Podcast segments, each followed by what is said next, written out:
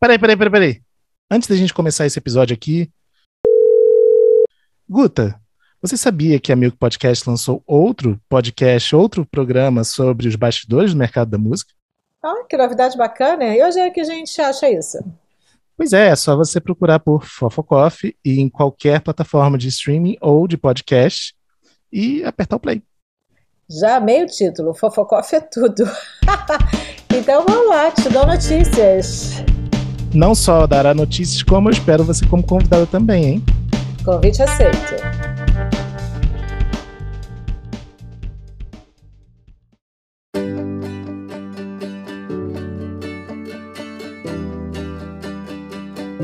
Olá a todos, bem-vindos ao primeiríssimo episódio do Fast Forward Podcast, mas também pode chamar como a gente prefere, FF Podcast. Eu sou Fábio Silveira e no time titular do programa também temos Bruno Costa. E aí? Guta Braga. Olá.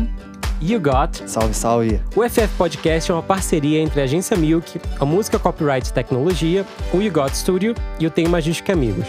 Nessa uma temporada que estamos produzindo, abordaremos temas diversos no mercado da música com um olho no futuro sempre tentando unir mercado, artístico e o que de mais humano temos em todos nós.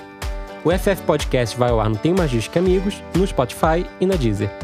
E nesse programa de estreia, teremos a ilustre presença de um convidado especial, Alex Schiavo, Managing Director da Alta Fonte Brasil, ou MD, para os íntimos, preguiçosos e trincados. Bem-vindo, Alex. Se apresenta para a nossa audiência e conta pra gente um pouquinho também sobre a sua trajetória em dois tweets, por favor. Tudo bem, gente? Estou feliz de estar aqui sendo convidado para esse primeiro podcast com colegas brilhantes, pessoas que amam o mercado da música, são bastante dedicadas. Enfim, para mim é uma honra estar aqui dividindo com vocês. Bom, eu comecei na indústria fonográfica como estagiário na Sony, onde eu fiquei cinco anos no Brasil. Depois eu fui transferido para a matriz em Nova York, onde eu assumi a diretoria artística uh, internacional, também o marketing internacional. Depois de dois anos eu fui é, transferido e promovido para a regional da gravadora na América Latina, cuidando de artistas latinos e o marketing deles uh, no mundo inteiro. E depois desses três anos eu voltei para o Brasil uh, para ajudar na difícil tarefa de, na verdade, reerguer a, a, Sony Music naquela época, porque vinha passando por uma longa crise de prejuízos constantes há cinco anos consecutivos. Dali me tornei presidente da, da Sony com 36 anos de idade, fiquei 10 anos como presidente, a gente conseguiu recuperar a companhia, ela voltou a ser lucrativa durante seis anos consecutivos, até minha saída, batemos recorde de market share, foi 43%, nenhuma gravadora tinha alcançado um share tão alto naquela época, e com esses anos todos de forma uh, lucrativo e assinando muitos artistas bons.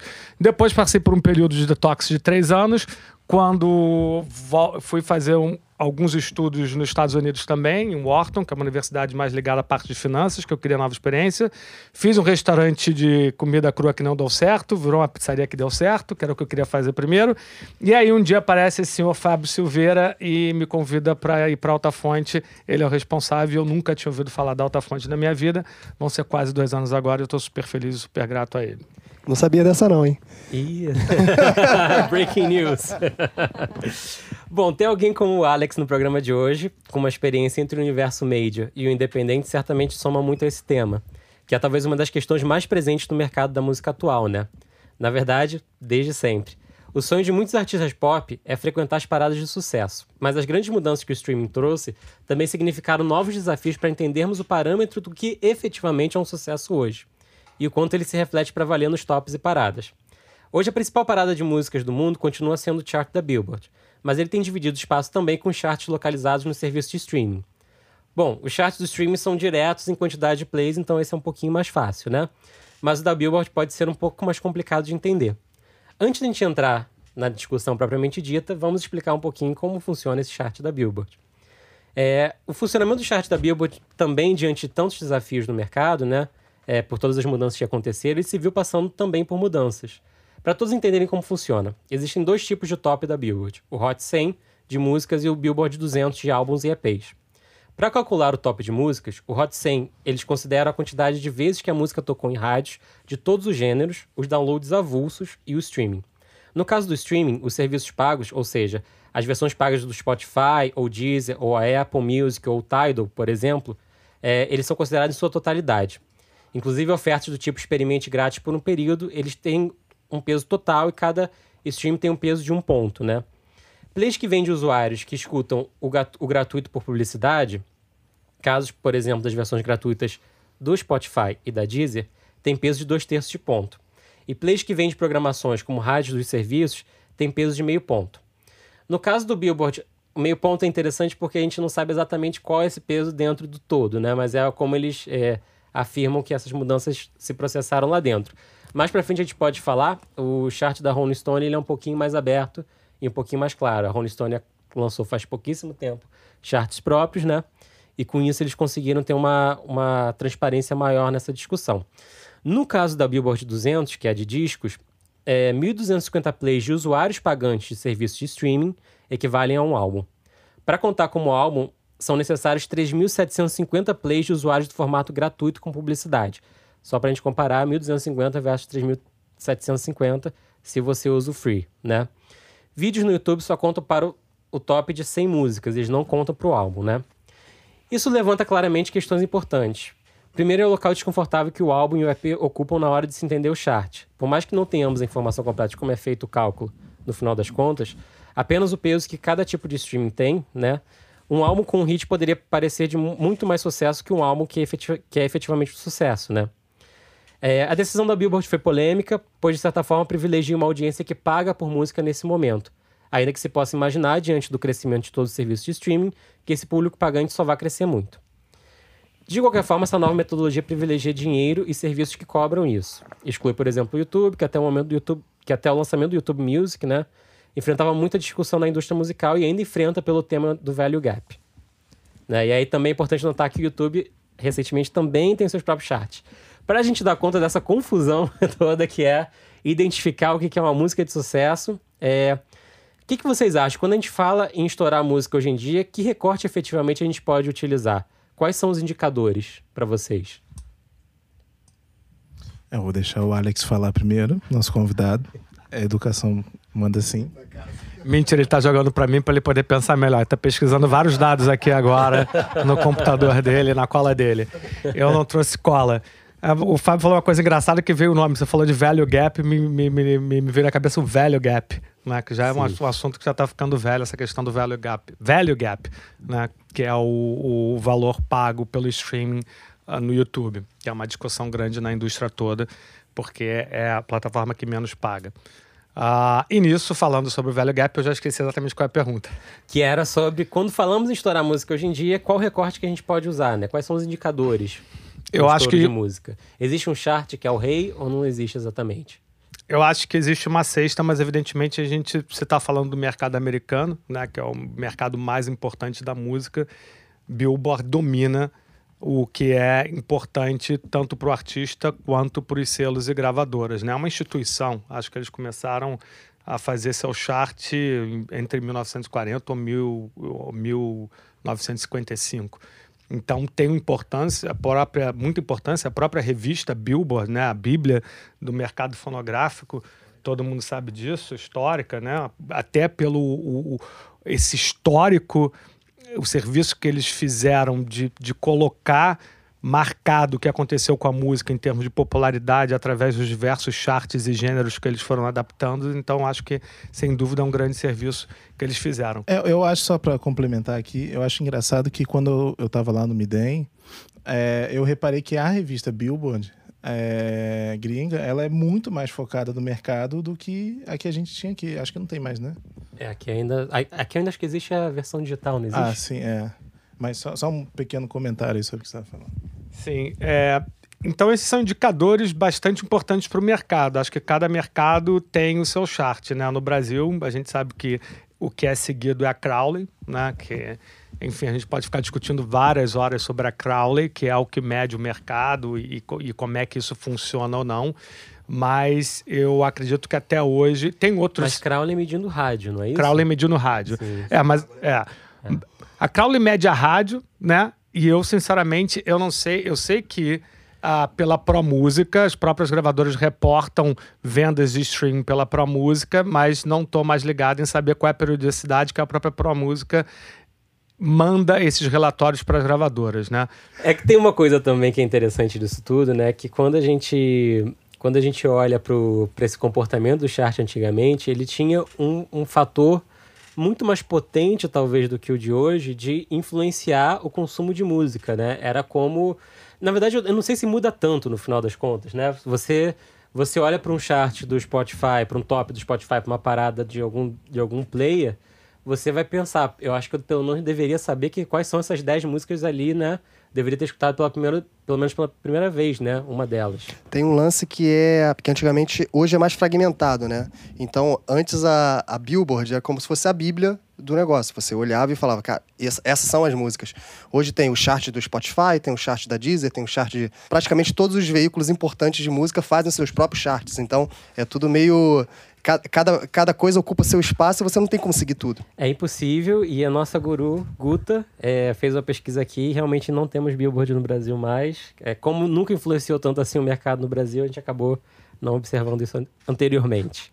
É, existe essa questão é, desse pontuar, mas existe alguma outra questão também por trás da gente entender por que, que é, se fomenta hoje uma certa obsessão com o chart, do, principalmente do serviço de streaming, né?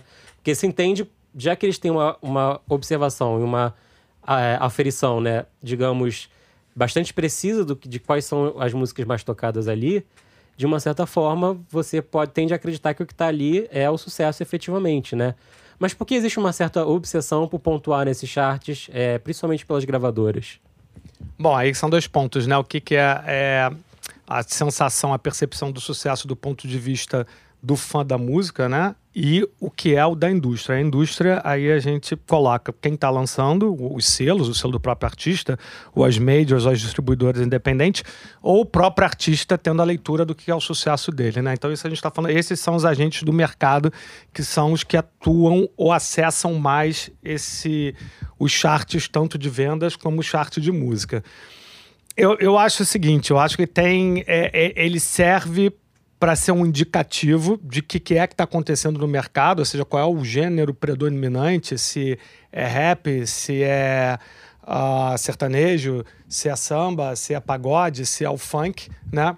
E através, se você é uma indústria, o que, que a indústria faz? Ela vai sempre perseguir o que está no topo. Então ela vai começar a buscar artistas que estão nesse gênero para que ela possa ter um volume maior de streams e isso significa venda. É, é voltar dinheiro para o cofre. do, do camaleão mutante, né? Exatamente, exatamente. E tem outros artistas que eu vejo, acho que a gente vai falar sobre isso aqui, que de uma forma muito boa e saudável, vejo que não estão preocupados com esse chart, estão preocupados com outro tipo de coisa.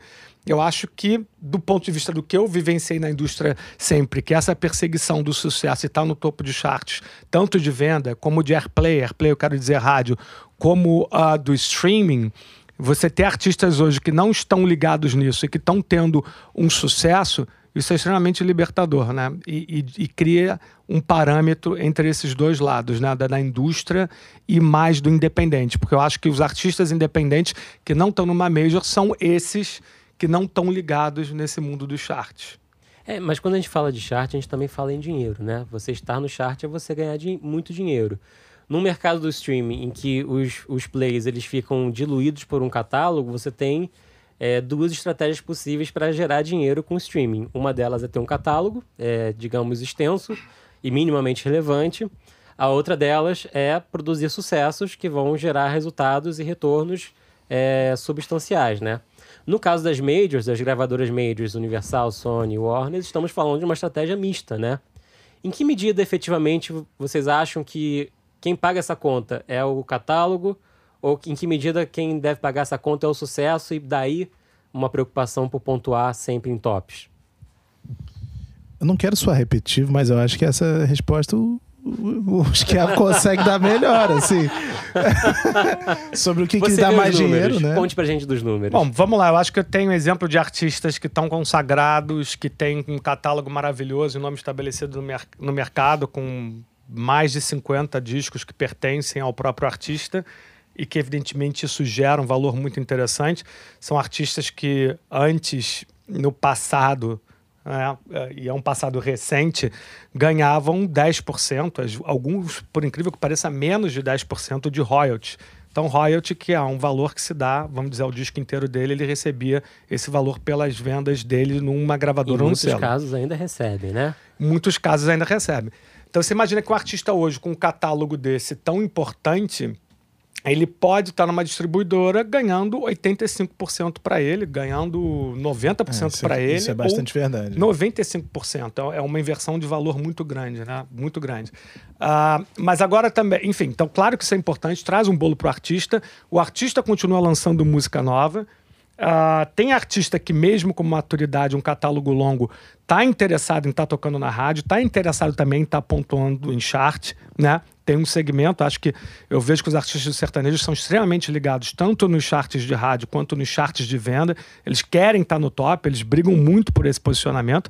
Não vejo nada errado disso, é, com isso, absolutamente.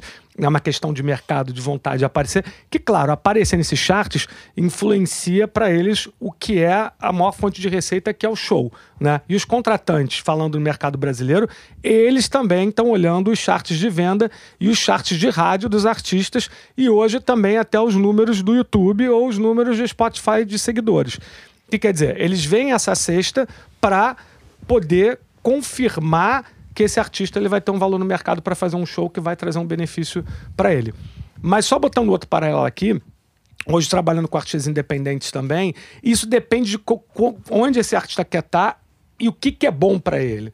Então, o que eu quero dizer? Tem artista novo que tem catálogo, não vou citar aqui porque é uma coisa própria do artista, mas que tem um catálogo de dois discos e que está gerando para ele ali uma receita de venda já de 40 mil reais por mês, com apenas dois discos por um artista jovem, de 20 e poucos anos. Então, se você vai fazer uma conta de 40 mil vezes 12, você já vai ter um número muito interessante para um artista com catálogo tão restrito de apenas dois álbuns.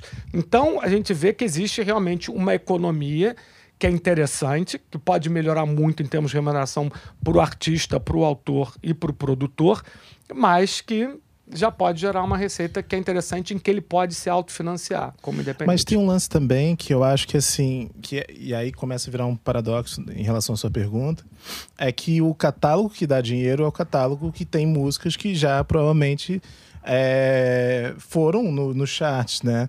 E a gente tem. É, é, meio que um selo muito pequeno, né? Mas a gente tem lá três, três faixas que foram hits no final de 2010, assim, um pouquinho entre 2006 e 2009. E essas músicas, elas continuam dando muito, muito play até hoje, sabe?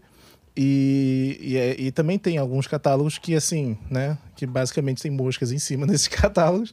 Mas, de fato, se, é um, se, se você fala de um catálogo que já teve seu momento de, de triunfo, né? Com certeza ele é um catálogo que gera mais, mais dinheiro.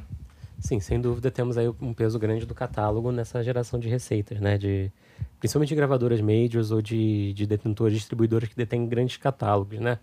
Mas aí fazendo um pouquinho o advogado diabo, que eu acho que é importante a gente fazer aqui, é, qual é o papel da distribuidora nesse universo em permitir que, quem, no sentido de quem paga a conta desse marketing, né?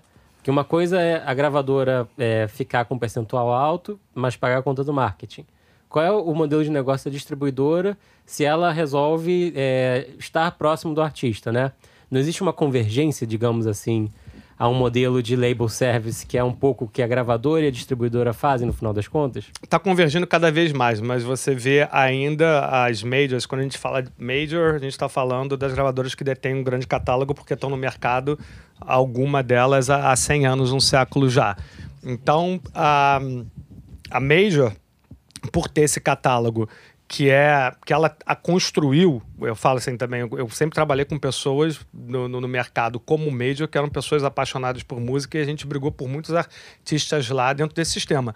Mas não vamos esquecer que são corporações que têm acionistas e como qualquer empresa ela tem que dar um lucro, né?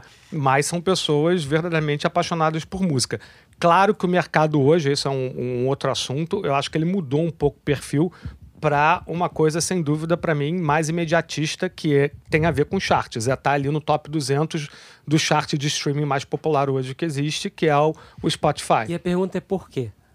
O final, do, porque a obsessão, além do, da questão do, de pontuar shows, etc., financeiramente, né? Esse, esse porquê existe no sentido de que É, quanto mais eu povoar o chart, mais eu estou retornando, ao invés de um modelo em que eu, na verdade, não quero estar no top 50, mas se eu tiver 3 no, no top 200, mais 10 no top 500, eu consigo pontuar? Não se pensa nesse modelo, na verdade, né? Não, vamos lá. O, a obsessão pelo chart é uma coisa é, totalmente ligada à economia. Então, quer dizer, quanto mais eu tô no topo, mais eu tô vendendo, então mais eu tô voltando o dinheiro daquilo que eu investi, né?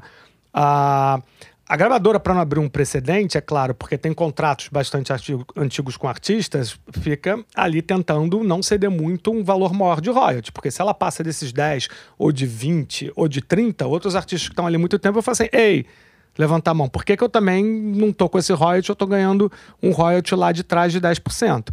Aí tem que ver a equação, porque a gravadora pode ter investido, como também perdeu muito dinheiro em vários artistas que ela apostou e não deram absolutamente nada. Novamente, não vejo muita é uma coisa negocial inclusive alguns artistas ah, com catálogo mais importantes a gente sabe disso voltaram e negociaram com essas majors por um royalties maiores.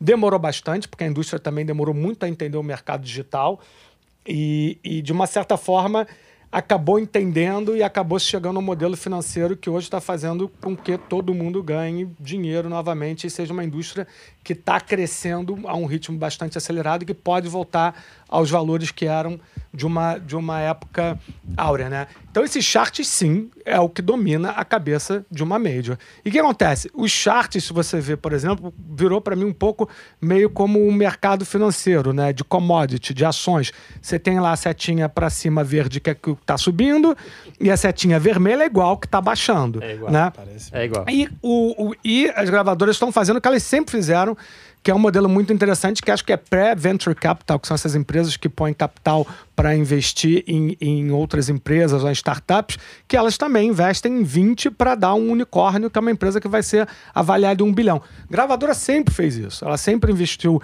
em 20 artistas para ver se dois vingavam, se traziam um retorno que acabavam sustentando todos esses artistas novos que, que não aconteciam por uma série de fatores. Hoje a coisa está mais rápida, está mais diluída, né? Porque a velocidade que esses artistas ficam no top de venda de streaming ela é muito rápida. Eles não se sustentam durante muito tempo porque estão se lançando, se eu não me engano, a última conta do Spotify é 40 mil músicas por dia no mundo. Então, imagina a competição que isso não gera. O que, que faz isso também? Faz com que, se o artista ele cai daquele top ali, e se eu estou assinando 30 artistas novos por mês, fora os artistas que eu tenho que trabalhar internacionais, então você não precisa ser um gênio para ver o nível de atenção que esses artistas vão estar tendo hoje com uma quantidade absurda que não tem nem tanta gente para trabalhar e dar atenção para esses artistas. É, e a própria, a própria mudança na, na forma dos charts da Billboard funcionarem, né? E a forma como os charts da Rolling Stone também se, se orientam, né? Quem quiser conhecer um pouco mais uh, no site da Rolling Stone, gringa, né? Porque estamos falando de charts que só existem lá fora. Tem as informações certinhas da metodologia que eles usam, eles tentam ser o mais transparentes possíveis nesse sentido, né? Eles privilegiam sim a questão de a questão do, do quanto dinheiro volta para a indústria, né? Então, talvez por um entendimento de quem de quem quem está no olho do chart, de olho no chart, né? Tá de olho também no dinheiro nesse sentido. É, voltando à questão comportamental um pouquinho, existe uma certa também obsessão de se observar os charts e entender o que, que é um sucesso ou não, né? É como se olhar para aquela música é, e ver ela num top se fosse historicamente muito mais definidor da categoria de sucesso do que a experiência compartilhada de se escutar aquela música em festas e tudo quanto é lugar e entender que aquilo é um sucesso, né? Voltando um pouquinho ao passado, eu olhei para o Esquiava, ele quer me matar aqui. Não, ele olha para mim, olha para o Bruno. É. As lojas é, também tinham charts próprios, né? Digamos que existiam tops, principalmente lá fora, né? Aqui eu, eu lembro que uma época Americanos fez um chart, um, uma parada de vendas também, não teve isso. É, isso também, num contexto de hoje, que esse, essa percepção e esse consumo de música pelo streaming, ele é muito fragmentado, é muito difícil a gente comparar e enxergar os, os, os charts todos falando a mesma língua, né? Por isso mesmo, a gente foi consultar a Playax, que é uma empresa super interessante, que produz charts e produz, produz um estudo segundo metodologia própria, é, que, é, que é deles e não é aberta, né, para conhecermos. É, eles ranqueiam músicas é, por tops misturando airplay de rádio, né? Com streaming, com downloads, com, com algumas informações assim, né? Eu conversei com o Juliano Polimeno, que é CEO da PlayAx Brasil, e fiz para ele algumas perguntas, né? É, Juliano, em que medida o ranking que vocês observam no serviço, digamos o top 10, o serviço da PlayAx, digo, é diferente do que os serviços de streaming apresentam? A rádio ela continua sendo um fator forte de influência? O que a gente vê é há uma grande similaridade para alguns segmentos, principalmente para o segmento sertanejo. É, tanto que se você considerar, por exemplo, o top 10 dessa semana e da semana passada, em que a Marília Mendonça aparece em primeiro lugar, ela aparece pontuando, praticamente ela está em primeiro em todos os serviços. É, então, então para esse segmento específico, a gente consegue ver uma, uma confluência entre os rankings, né? que obviamente também está ligado ao, ao esforço de promoção uh, dessa, desse lançamento, desse artista. Né? Uh, o que a gente consegue ver é que as empresas mais, mais modernas, vamos chamar assim, ou que conseguem ter, um, não vou chamar de modernas, mas que tem uma visão mais geral mesmo de todos os canais, uh, passaram a atuar em todos eles. Então a gente vê uma uma, uma certa vai, organicidade nas posições do ranking. É, tem algumas exceções nesse caso, principalmente quando a gente considera o funk, por exemplo, que pontua muito bem nos serviços de streaming, no YouTube, enfim, e que geralmente pontuam muito mal, né, do ponto de vista de posição no ranking, é, nas rádios, né. É, então é mais ou menos isso que a gente que a gente consegue ver aqui através dos nossos dados. Mas isso pode variar. A gente chegou a ver, a ver posições bastante diferentes de um serviço, de um canal para o outro. É, e em determinados momentos a gente também consegue ver algumas é, similaridades né, nos posicionamentos. Diria que agora, mais recentemente, a gente tem visto isso. Tem, a, a gente vê mais com mais clareza essa vai, estou chamando de organicidade entre os, as posições nos rankings nos diferentes canais, principalmente, principalmente uh, no, sertanejo. Uh, no sertanejo. Certo, mas e com relação a artistas com desempenho médio, ou seja, que não frequentam um top 50 ou mesmo um top 100, é, mas sempre performam bem? Eles tendem a se manter numa mesma variação de posições ou eles oscilam muito? Bom, isso tudo depende da periodicidade, né? do, de, que, de que período a gente está falando e principalmente no que diz respeito aos, aos períodos de lançamentos, né, de atividade desses artistas. É, a gente vê, na verdade, sempre vinculado aos lançamentos, é, oscilações.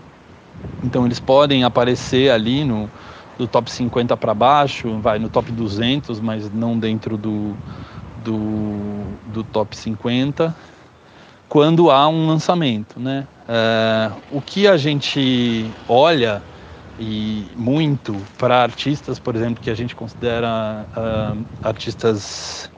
A gente tem uma nomenclatura que a gente chama de artistas estabelecidos uh, e que apresentam uma tendência de posicionamento do ranking e também em todas as outras métricas de engajamento da audiência, enfim. Muito estável, ou seja, a curva desses artistas não é uma curva, é uma linha reta, né? Então ele sempre permanece ali, mais ou menos na mesma posição, uh, perene, né?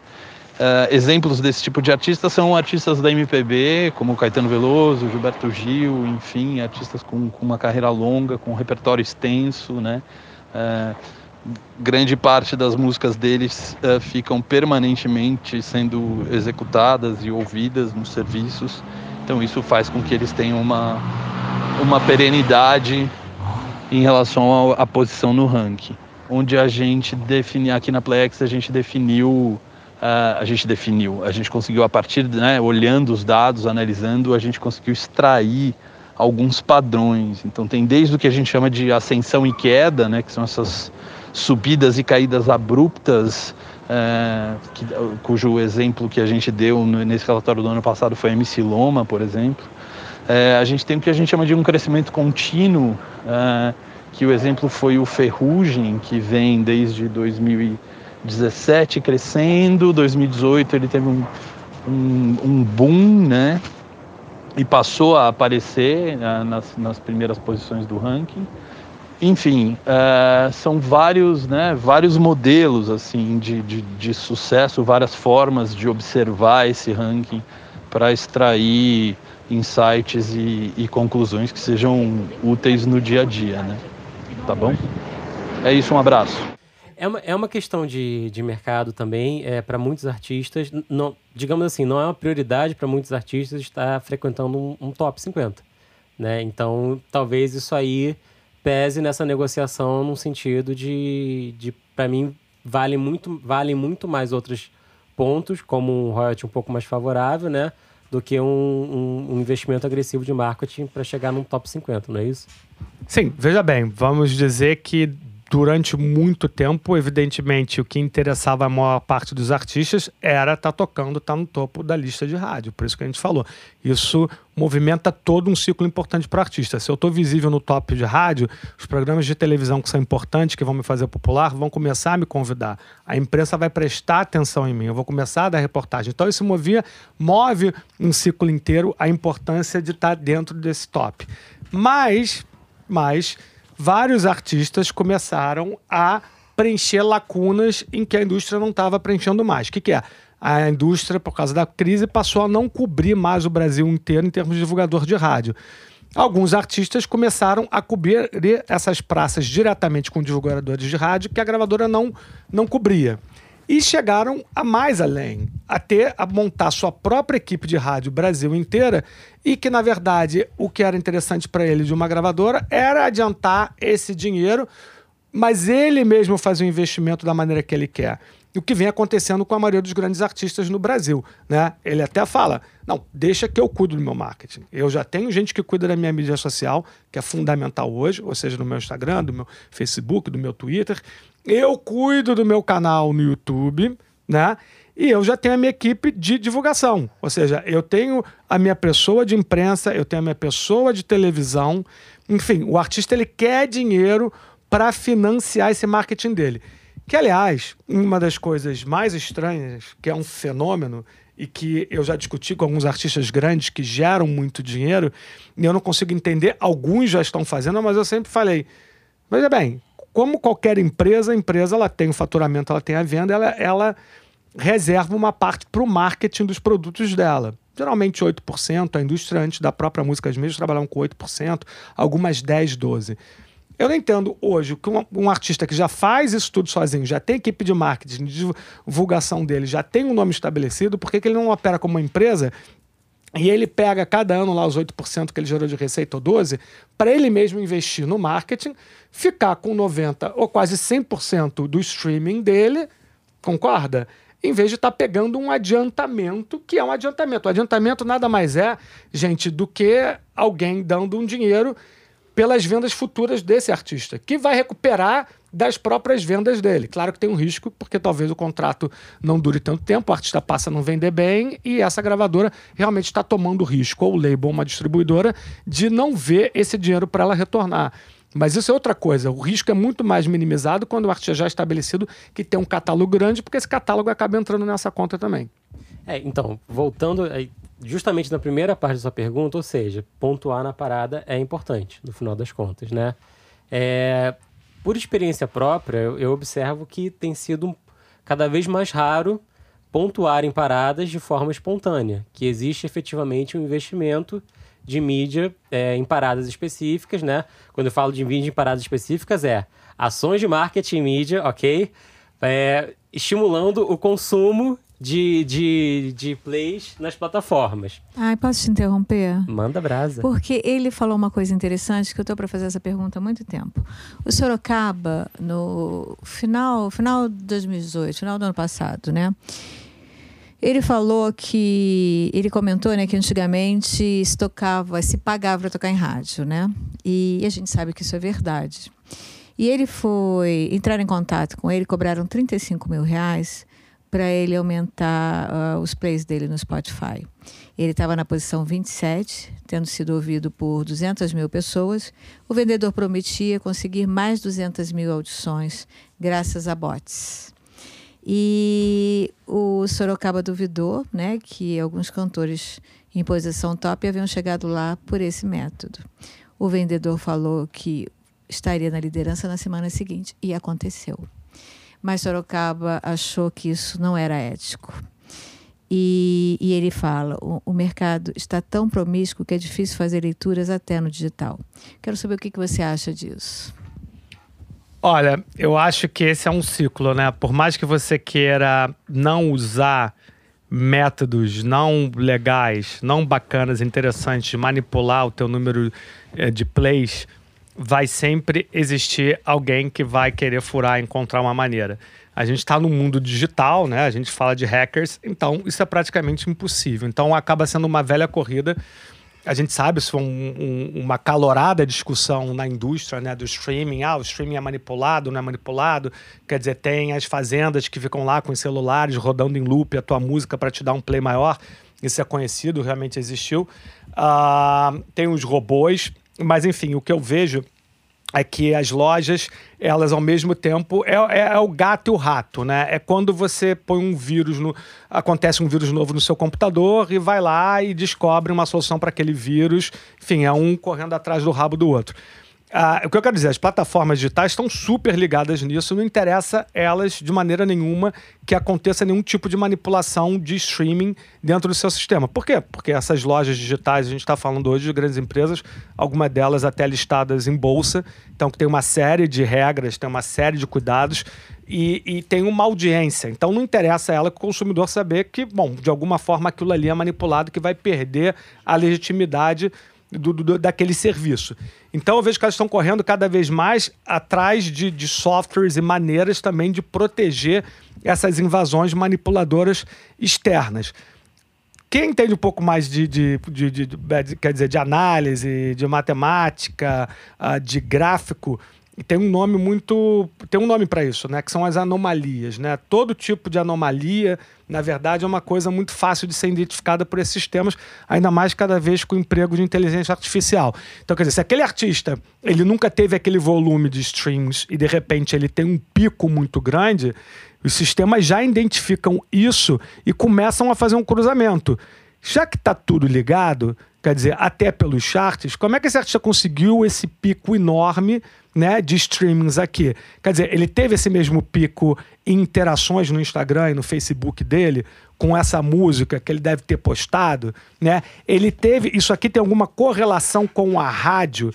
Uh, eu posso até dizer recentemente porque eu não posso falar o nome do artista, mas recebeu um caso que eu achei extremamente interessante do próprio Spotify, uh, não do Brasil, mas de fora, a equipe deles técnicos, dizendo: olha, esse artista aqui teve uma anomalia, é, tô derrubando ele, eu preciso de prova do que, que ele fez, porque eu não identifiquei.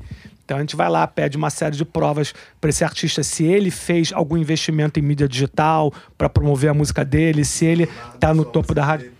Oi? Se o Neymar dançou a música dele. Se o Neymar dançou, pode acontecer, né? Nenhum sistema não é infalível, mas já tô vendo que existem iniciativas. No caso desse artista até, ele teve algum investimento, mas que eles ainda não identificaram como investimento é, é suficiente para ter gerado a anomalia dele ter tido um pico de vendas, e esse artista, ao mesmo tempo, jura de pé juntos que ele não fez absolutamente nada. Então a gente está no meio desse processo.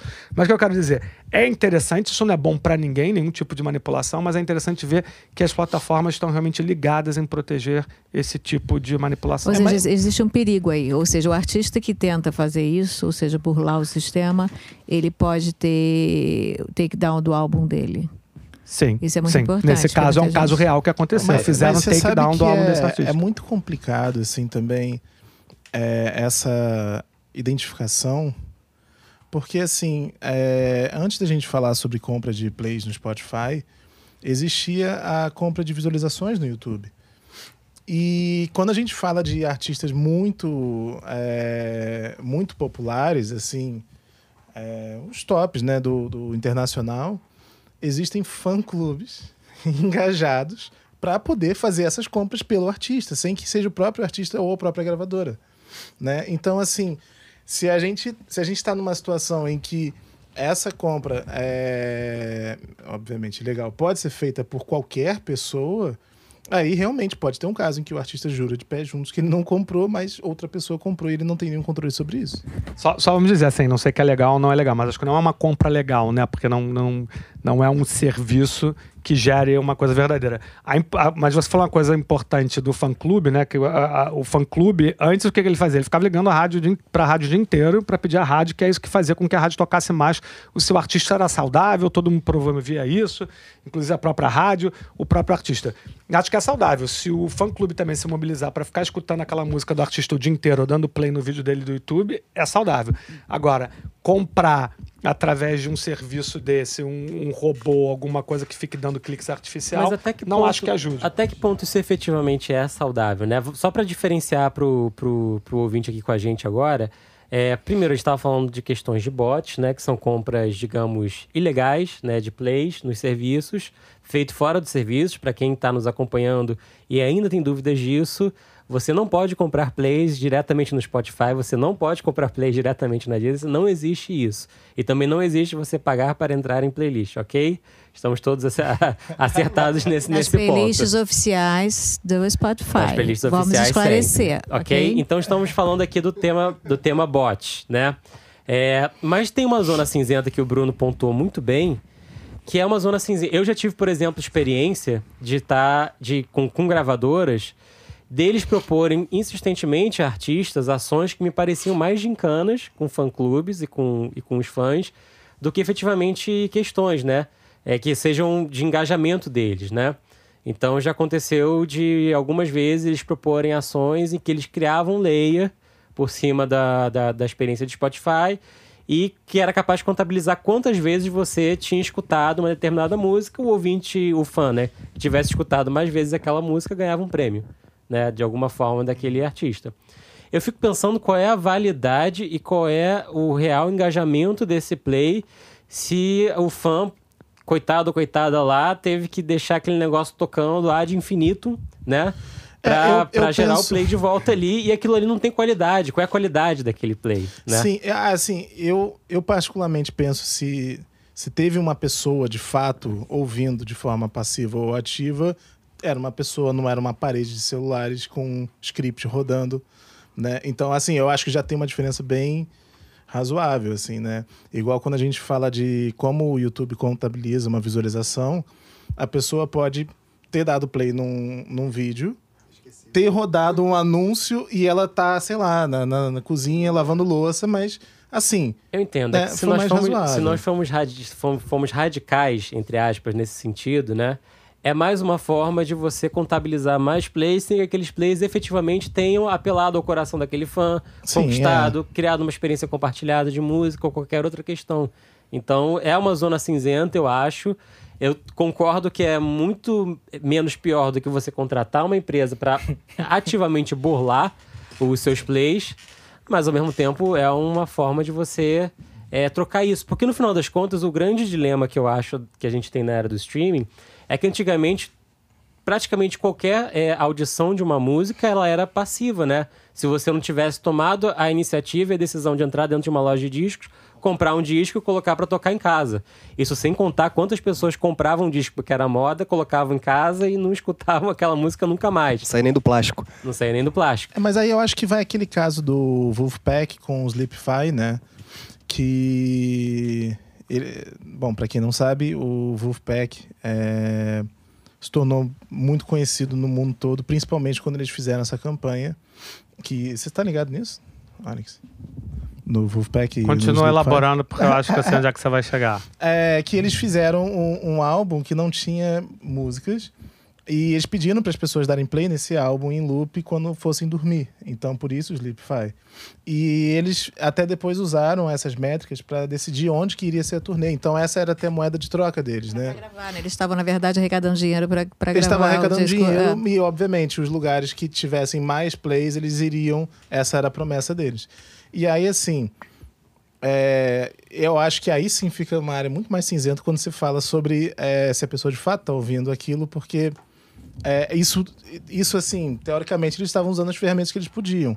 E Em aí tempo, eu penso... Spotify derrubou esse álbum, né? É, exatamente. Mas aí o que eu, o que eu acho que é assim, isso é uma coisa que é, a gente vai aprendendo é, esses- essas brechas e vai né, desenvolvendo e evoluindo a partir disso. Eu imagino que o Spotify tomou medidas. Sem dúvida, É, mas isso, isso para mim me coloca um paradigma, voltando à questão do ouvinte passivo e do ouvinte ativo, né? Isso coloca pra gente um, um novo paradigma, porque era, é, tecnicamente era muito mais fácil você investir numa rádio e fazer essa música soar e essa música pegava ou não pegava, dependendo do marketing que você fizesse. Muitas vezes você fazia um marketing super certo e ela não pegava, e muitas vezes você fazia um marketing meio certo ela pegava muito, né? Obviamente, quanto mais certo, mais chance dela pegar. É, mas isso volta a gente para essa questão do paradigma do, do ouvinte passivo e do ativo, porque atualmente o, o a próprio formato do streaming, né? A própria forma como ele foi pensado, ele nos convida muito mais a ser um ouvinte ativo, né? Que vai lá buscar, descobrir que playlist gosta, recebe as sugestões pelo algoritmo? Recebemos. Mas pela primeira vez a gente tem na mão um Google que acha a música que a gente quer escutar na hora que quer. Só falar uma, uma parte, sim. É, é muito legal ter esse poder, mas é, eu acredito que a maior parte dos consumidores vai lá no top 50 e consome o, o top 50 da mesma forma, assim. Você acha e as gravadoras acham, por isso que eles investem tanto nisso, no final das contas. É, é a minha, é, o paradigma para mim tá nisso, né? É que eu acho que existem caminhos e formas super interessantes de estimular ah, o consumo ativo. Eu acho que as playlists, por exemplo, as playlists customizadas, dependendo do seu padrão, que te apresentam novidades, né? Que é o caso do, do- da experiência do Flow da Deezer, que é o caso do Descobertas da Semana do Spotify. Eles te, tra eles te trazem um, um leque de portas de entradas para outros é, artistas e catálogos que não necessariamente estão presos ali naquele top, né? Mas isso não seria por um usuário premium, assim?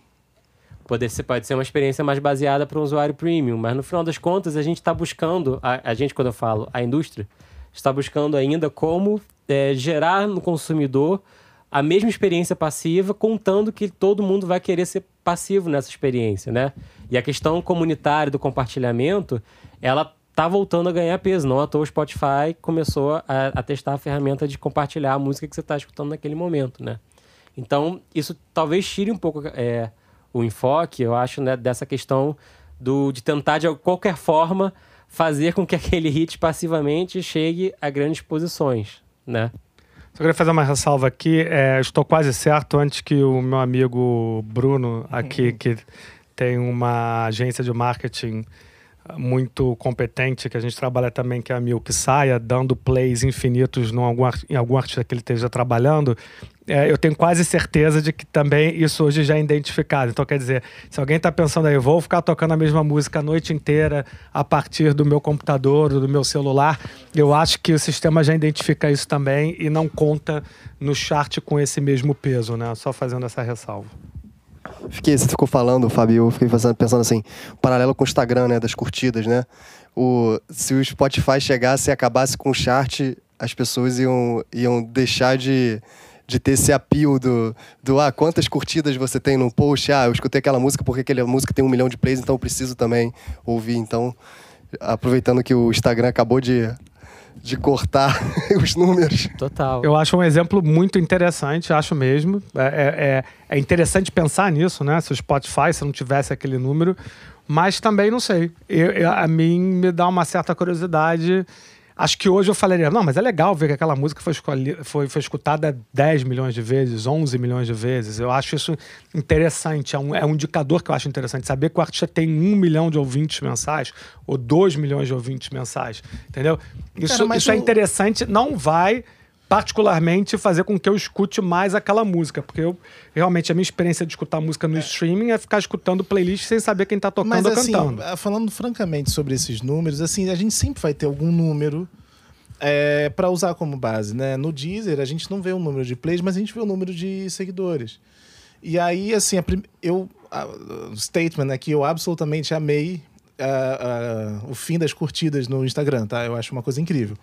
Porém, a primeira dúvida que, que isso me gerou o fim foi. do contabilizar as curtidas, né? Oi? Não, Fim não, de sim, contabilizar sim, as sim, curtidas. sim, sim. Mas é, a primeira dúvida que isso levantou foi: bom, então tá super, super assim, tranquilo você comprar seguidores. E aí ninguém vai saber se o engajamento tá alto ou baixo. Então, ué, virou terra de ninguém, né? É, assim, ficou fácil de mascarar esse número para, obviamente, não para o próprio Facebook barra Instagram, mas assim para o usuário desavisado ali, né? É. Porque antigamente você dava essa conferida, né? Ah, hum, será que fulano tem tantos seguidores mesmo? Aí você dava uma olhada no engajamento, aí tinha três pessoas curtindo, você, bom, ok, isso tá super é, fácil de identificar. E aí eu fico pensando, bom, mas se não tivermos métrica nenhuma de plays, será que as pessoas não vão começar a tentar é, mascarar? Eu acho É, importante. será que não vão tentar mascarar o número de seguidores? Eu Será acho, que... eu acho que diferente do Instagram, tudo bem que no Instagram afeta para quem é influencer, que ganha dinheiro com, com Uhum. publicidade dentro da plataforma. Mas no caso do Spotify, por exemplo, eu acho que é muito importante na transparência, até para pagamento. Né, em que você pode comparar o seu pagamento e os Sim. plays que você recebe.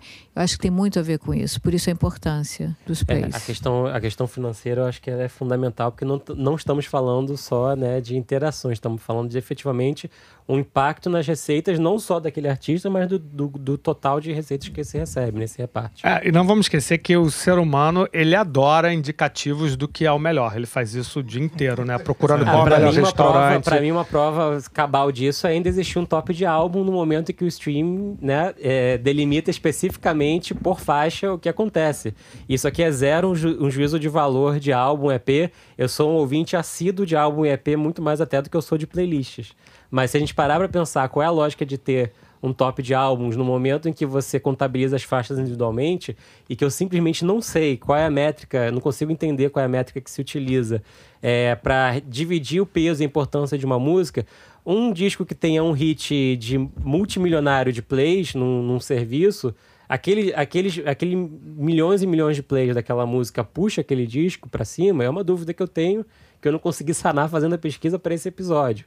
Então, Eu, acho que é relacionado. Também era a mesma coisa no físico quando você tinha um disco que, é, que vendeu milhões por causa de uma música só um single hit, né? Aí a gente volta pra parada que você não sabe se comprou o disco pra escutar só aquela uma música, se comprou o disco porque era moda, se comprou o disco porque queria dar de presente e nunca mais escutar, né? A gente pode até dizer quem veio primeiro, o single ou o álbum. Pois é. Mas em última instância, é, no final das contas, a música, ela acaba, do, do formato que o streaming traz hoje, a música ela acaba tendo o, o formato unidade né, de, de, de medição para se conseguir medir. Fiz um estudo interessante, trazendo aqui pra gente, comparando os tops dos Estados Unidos e os tops brasileiros, né? E nesse padrão de consumo. É, primeiro é interessante notar que tanto o chart da Billboard quanto o chart da Rolling Stone indicam que a música número um é Old Town Road, do Lil Nas X, featuring Billy Ray Cyrus, que é um, um case que todo mundo está escutando por aí, né? Que inclusive bateu o recorde, acho que ontem. Mas interessantemente, Old Town Road não é nem a primeira colocada no chart do Spotify, do Top 50. É, ela, na verdade, nem sequer aparece entre as 10 mais escutadas no- nos Estados Unidos nesse momento. Curiosamente, o novo single do Lil Nas X, que é Panini, que supostamente é o follow-up dessa música, tá lá em sétimo lugar. E nem aparece na, na parada da- do YouTube. Então, talvez isso esteja sendo impulsionado mais pela, pela rádio ou por outros meios que a gente é, não tem aqui com a, com a abertura e a clareza, né? O mesmo não pode ser dito, e aí agradeço ao, ao Juliano novamente da PlayX, porque compartilhou conosco o top da PlayX, que consolida serviços de streaming, AirPlay e tudo mais. O mesmo não pode ser dito no Brasil, onde, de fato, Marília Mendonça reina sozinha no primeiro lugar de absolutamente todas as paradas feitas. Todo mundo vai sofrer da Marília Mendonça. Nesse momento que estamos gravando, é a música número um no Brasil, é, é no Spotify, é a música número um no Brasil no YouTube, né, com seu clipe lá, e é a música número um no Brasil no top geral também, né. Interessante que o top no Brasil, se eu- se eu- nessa análise aqui, ele varia muito pouco. Variam posições, né, é, entre de músicas. Para dar algum exemplo, é, Matheus e Cauã, Vou Ter Que Superar, aparece em segundo lugar no YouTube é, e em sexto no top do Spotify. E vamos encontrar algumas variações aqui. Mas aqui parece muito mais consolidado de que todo mundo vai sofrer. É o grande hit do Brasil nesse momento, né? E que tem só algumas variações. Eu fico, eu fico interessado e fico, no mínimo, curioso nessa comparação para entender o tamanho do investimento que está sendo feito, o tamanho dessa, desse, dessa consolidação que efetivamente são esses, esses tops e essas paradas no Brasil, versus no exterior que a gente vê que tem essas, essas, é, diferenças muito claras, né? Também, obviamente impacta, né? Em termos das plataformas, perfil de usuário, é, quantidade de público. Sabemos que o Spotify tem uma concorrência muito maior nos Estados Unidos do que no Brasil, né? Em quantidade de usuários. É, relevando tudo isso, eu achei interessante trazer essa, essa comparação, porque de fato me, me acendeu uma luz de que tem alguma tem algum comportamento de indústria no Brasil, como brasileiros sempre sendo early adopters, né? Adotando rápido novas, novas tendências, é, quaisquer que sejam. Pode estar acontecendo aí de alguma forma um, um, um processo desse tipo. Eu, eu, sem querer ser repetitivo de novo, vou deixar o Alex responder essa. Convidado especial, né? eu, eu, acho que nesse caso o Fábio falou muito bem. Acho que é bom deixar todos a, a sua conclusão uh, do que foi muito bem explicado por, por é, ele. Porque o Fábio faz a, a pergunta e dá a resposta também, né?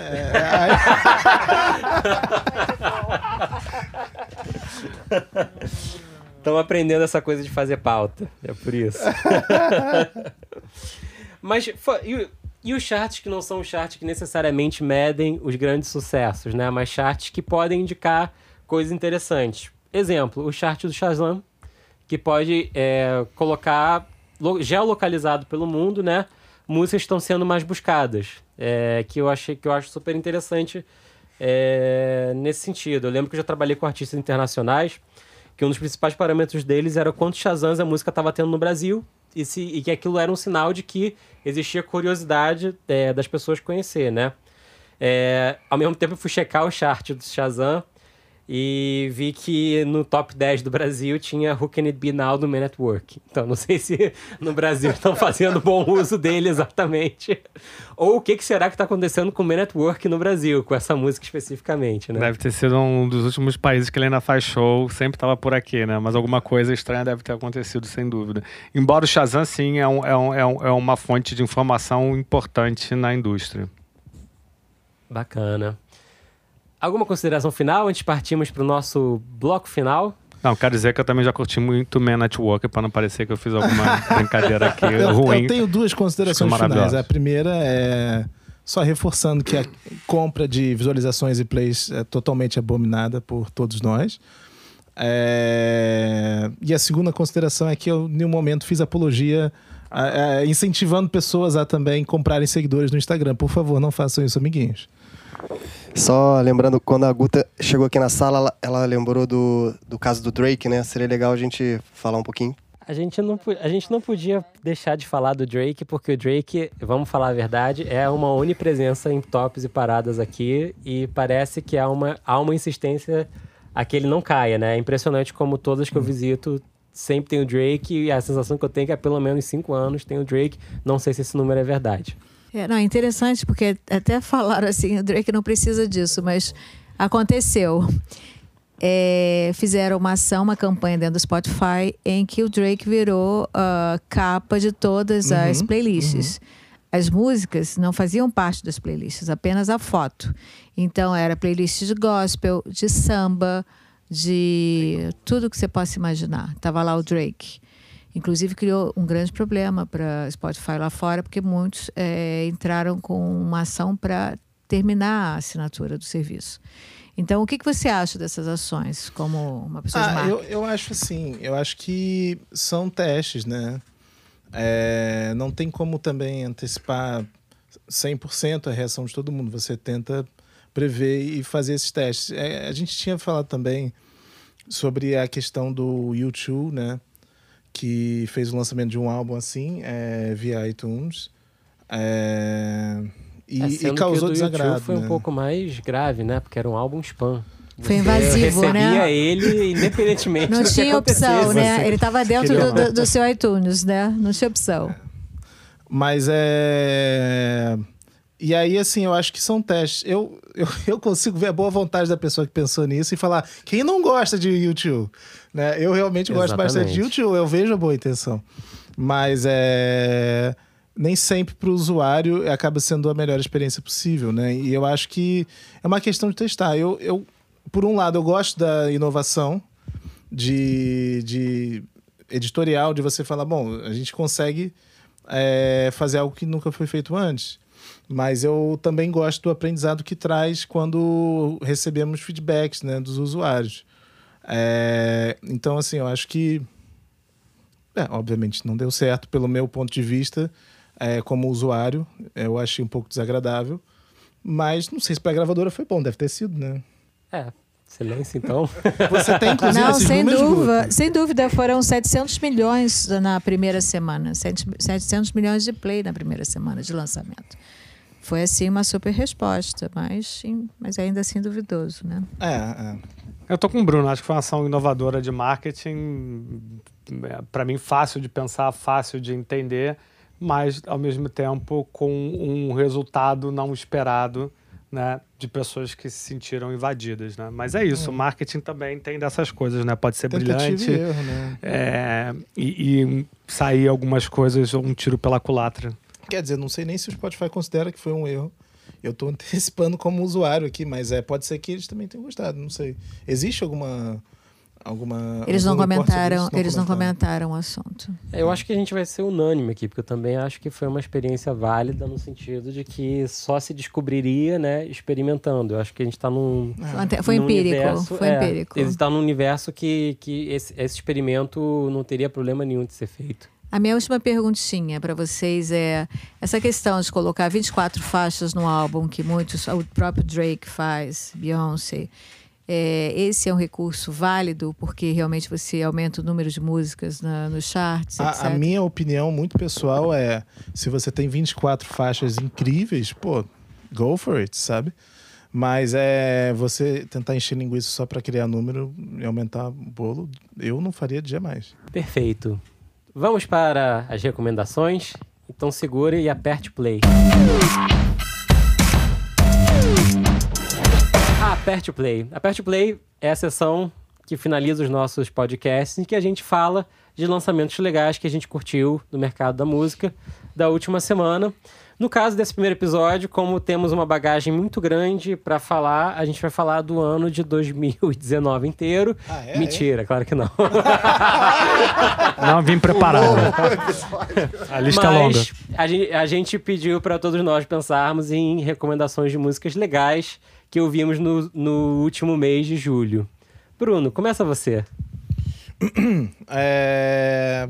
Não, então, apesar de ser no finalzinho de junho, eu destacaria, eu apertaria o play para Senhorita Camila Cabelo feat Shawn Mendes, ou vice-versa, não sei se é Shawn Mendes feat Camila Cabelo, mas hoje em dia tá fazendo lançamento conjunto, né? Então é isso. Mas é uma música só? Eu vim com. É, eu tenho uma lista também, você não tinha mais É, uma? essa. Eu não aperto play pro remix da Billie Eilish feat Justin Bieber. Já começou a subverter o quadro. Vai lá, não aperta o play É, pra esse. Eu não aperto play pra esse. É, porque Bad Guy é uma música incrível e eu acho que o Justin Bieber sendo feat tá virando receita de bolo e Ah, eu até entendo, tá? Tem contexto. Ela era muito fã de Justin Bieber, mas realmente artisticamente não sei se fez sentido nessa Receita é, do Despacito, né? Estão é, repetindo, exatamente, né? é. Parece um segundo tempo ali, né? É. Alex, Bom, eu vim com, com uma ideia diferente. Na verdade, eu- essa coisa de recomendações, para mim, é sempre muito fresca, né? Que faz parte do, do meu trabalho que eu gosto de fazer. Eu venho alguns anos já escutando playlists e agora escuto os lançamentos semanais para ver o que está acontecendo. Então, o que eu vou falar é mais fresco, foram coisas que me chamaram a atenção na última semana. Vou falar rapidamente aqui. É uma música chamada No Bullets Spent, do Spoon, que Spoon. achei bastante interessante. Trouble, do Kano, K-A-N-O. Ah, não poderia falar que coincidiu nessa semana dois lançamentos que eu acho uma das pessoas mais importantes na cena musical hoje. Não é porque eu trabalho com ele, mas acho que muita gente vai concordar que é o Black, Blackfish do Blues, que lançou aí uma música um pouco pole- ficou polêmica, o, o Black Street Boys renderia um outro programa. renderia um outro programa. É, e também junto com uma música chamada Cinco Contos, as duas muito interessantes. E também a Letrux, que lançou um álbum de remix, que eu gostei muito, inclusive foi matéria do Globo. ah, a questão da volta e da importância do remix, uma reportagem bastante interessante que eu pude participar. Uma música chamada Glitter, do, de alguém chamado Benny. Não sei se o Bruno conhece. Achei interessante. Uma música assim, fácil, suave de consumir. Uh, Get Low, do James Vincent McMorrow. Achei muito interessante também. E, finalmente, Drica Barbosa com, com Rosas. Ah, escutei algumas vezes a Drica. Boa música. É. E eu vou dizer outra coisa que me chamou a atenção aqui para terminar, que eu não conhecia, que se chama Clara Valverde, cantando com Joseph. Uh, a gente faz. É, você trouxe uma playlist, na verdade, né? Uma playlist, arrasou. Aperta o play, na verdade, tem que ser shuffle, Eu ia né? até Porque mais, tem... é porque eu ouvindo muita coisa aí eu vou dando coraçãozinho, vou salvando na minha playlist. Exatamente. Então é o, é o que eu faço naturalmente, semanalmente, eu vou jogando para minha playlist as músicas que eu acho interessantes. Depois eu escuto de novo, eu posso não apertar o play para ela ou ela pode continuar. Ou você pode só dar o skip, né? É, eu trouxe, não trouxe uma playlist igual ao, ao Alex, mas eu trouxe alguma, alguns lançamentos de julho que eu achei super bacanas. O primeiro deles é o, o feat do Silva com a Ludmilla, Um Pôr do Sol na Praia. Eu gosto muito do caminho de pop do Silva e eu acho que essa música é mais um passo nesse caminho. É, achei uma música muito, muito bem produzida e muito bem resolvida no que ela se propõe a ser. Bem bacana. É, o outro, o próximo, é um pouco jabá, mas eu porque eu realmente achei muito boa. Baiana System, é, Saci, remix pelo Trop Killers. Eu acho que é um- uma união perfeita da estética do Baiana System com a estética do Trop Killers. Um som pesado, com um clipe animal dirigi- dirigido pelo Rafael Quente. É, eu acho que é uma música para todo mundo prestar atenção. É, sigo com Rosalia, que eu acho que é um. É, é, Rosalia é um daqueles artistas pra mim que a gente sempre tem que ficar de olho no que tá saindo dela, porque tem aquela coisa eletrizante de saber o que, que ela vai aprontar. E ela aprontou uma coisa super legal, ela lançou o que a gente chamaria antigamente de split single. Eu não sei se tecnicamente seria um EP ou não, mas é um lado A, lado B, chamado Fucking Money Man. É, em que uma música complementa a outra e traz, é, e traz realmente um, um trabalho bastante interessante dela. E eu finalizo as minhas recomendações com dois álbuns que saíram em julho. É, o primeiro deles é de, um, de uma artista que eu não conhecia. É o segundo álbum da carreira dela. Aí vou entrar na minha porção indie aqui. É chamado Bedouin. É uma cantora, se eu não me engano, síria-americana, pode ser isso, talvez. É, que fez, fez um disco muito bonito chamado Bird Songs of a Killjoy. É, ela tem uma voz bastante interessante, ela lembra uma Dusty Springfield, que canta um tom mais baixo. E ela, te- é, ela tra- realmente traz composições que seriam muito fácil a gente, a gente deixar passar pela, pelo tanto que ela evoca do passado, né? É, e isso é uma coisa que tem acontecido com frequência, de evocar, na música americana, desse evocar o passado, uma certa americana, um certo momento do folk, né? Mas com lançamentos super interessantes e com letras que parecem que às vezes são é, diretas, mas elas têm uma, uma, uma pegada bastante interessante numa das músicas é, desse disco, que é o When You're Gone. Ela canta I Love You, no refrão é I Love You e Love How Much I Love You. É, que parece uma coisa um pouquinho direta, mas que tem uma pegada bastante interessante ali nessa construção. O último que eu trago é uma banda que eu escutei e falei, que engraçado, que disco bom, como é que eu nunca tinha escutado essa banda antes? É uma banda chamada Purple Mountains, é, e eu pensei, por que, que eu nunca tinha escutado essa banda antes? Se claramente é, é- é alguém que já tem uma certa idade cantando, se claramente é um som que evoca outro passado, e eu nunca tinha escutado porque realmente não existia essa banda. Essa banda é um projeto realizado basicamente pelo David Berman, que ele era de uma banda chamada Silver Jules, é, que tinha, entre outros, integrantes do Pavement. Essa banda se desfez e ele fez um disco é, muito bonito, praticamente solo dele, também evocativo, né, numa pegada nesse, nesse evocar um passado setentista de uma, de um- diferente, mas com o mesmo brilhantismo de um War on Drugs é, e outros artistas assim. E ele fez um disco que eu pensei, nossa, alguém para fazer um disco com essas letras e tudo mais teria que ter passado por um processo de terapia muito intenso. E aí, quando eu fui pesquisar, eu descobri que também estava certo, que ele tem depressão profunda há muito tempo. E demorou muito tempo para colocar esse disco na, na- nas lojas, né? Na, no streaming. E terminar esse disco, porque ele efetivamente ficou muito chateado quando o Silver Juice se, se desfez. E é um disco que eu recomendo muito. É um disco disco é, para ser ouvido na íntegra e que faz parte um pouco desse. Eu acho que está sendo um ano especialmente brilhante é, lá fora para música folk, para uma música para um pop, rock, indie mais calmo. É, não sei explicar ainda porquê, tem que re revisar esse ano, mas fica aí Purple Mountains como sugestão final. Bem, ó, não sei se é jabá, mas eu vou aproveitar a presença ilustre do Alex aqui. É um disco que saiu esse último mês, é que um disco da que eu tive a honra de produzir três músicas dele, dela, do disco da Lia Paris, Multiverso, saiu pela Alta Fonte. É, descasso, é, participação de outros produtores, do Marotti também. É, e uma das faixas que eu tenho muito carinho se chama Meus Caminhos, Escutem, muito legal. Participação do Lucas Carlos, super música. Eu até brinquei outro dia que se eu fizesse um website, eu botava essa música na, na capa do website, porque uhum. tem uma. Se tivesse um site hoje, assim, colocaria direto, assim.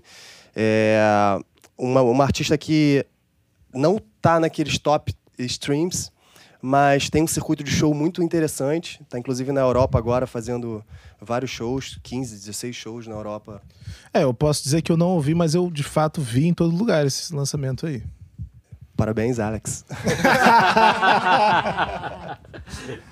Mas fica, fica a dica aí, disco multiverso, em especial a faixa Meus Caminhos, Lia Paris, Fit Lucas Carlos. Eu vou indicar, sim, do meu querido artista Emicida, pessoa que eu tenho um grande carinho, com a faixa amarelo, com participação da Pablo e da Majur, que é uma artista nova no mercado, mas que já chegou com tudo, bombando.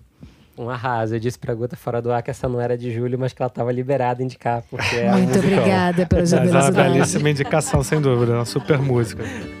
Chegamos ao final da nossa parada, então. Quero agradecer muito a presença do Alex aqui conosco. Abrilhantou muitíssimo o nosso programa.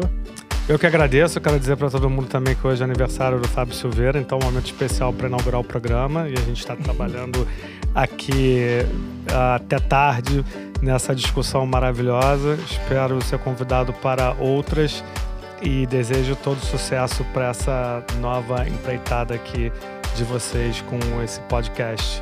Muito obrigado, Alex. Um beijo. É um beijo para todos. Até mais, até mais. Fechou. Beijo, mãe. O FF Podcast é produzido por Fábio Silveira, Bruno Costa, Guta Braga e YouGot. O editor-chefe é Fábio Silveira. A gravação de áudio e edição final são feitos por YouGot no YouGot Studios, no Rio de Janeiro. A trilha sonora é de YouGot. Valeu, até a próxima semana.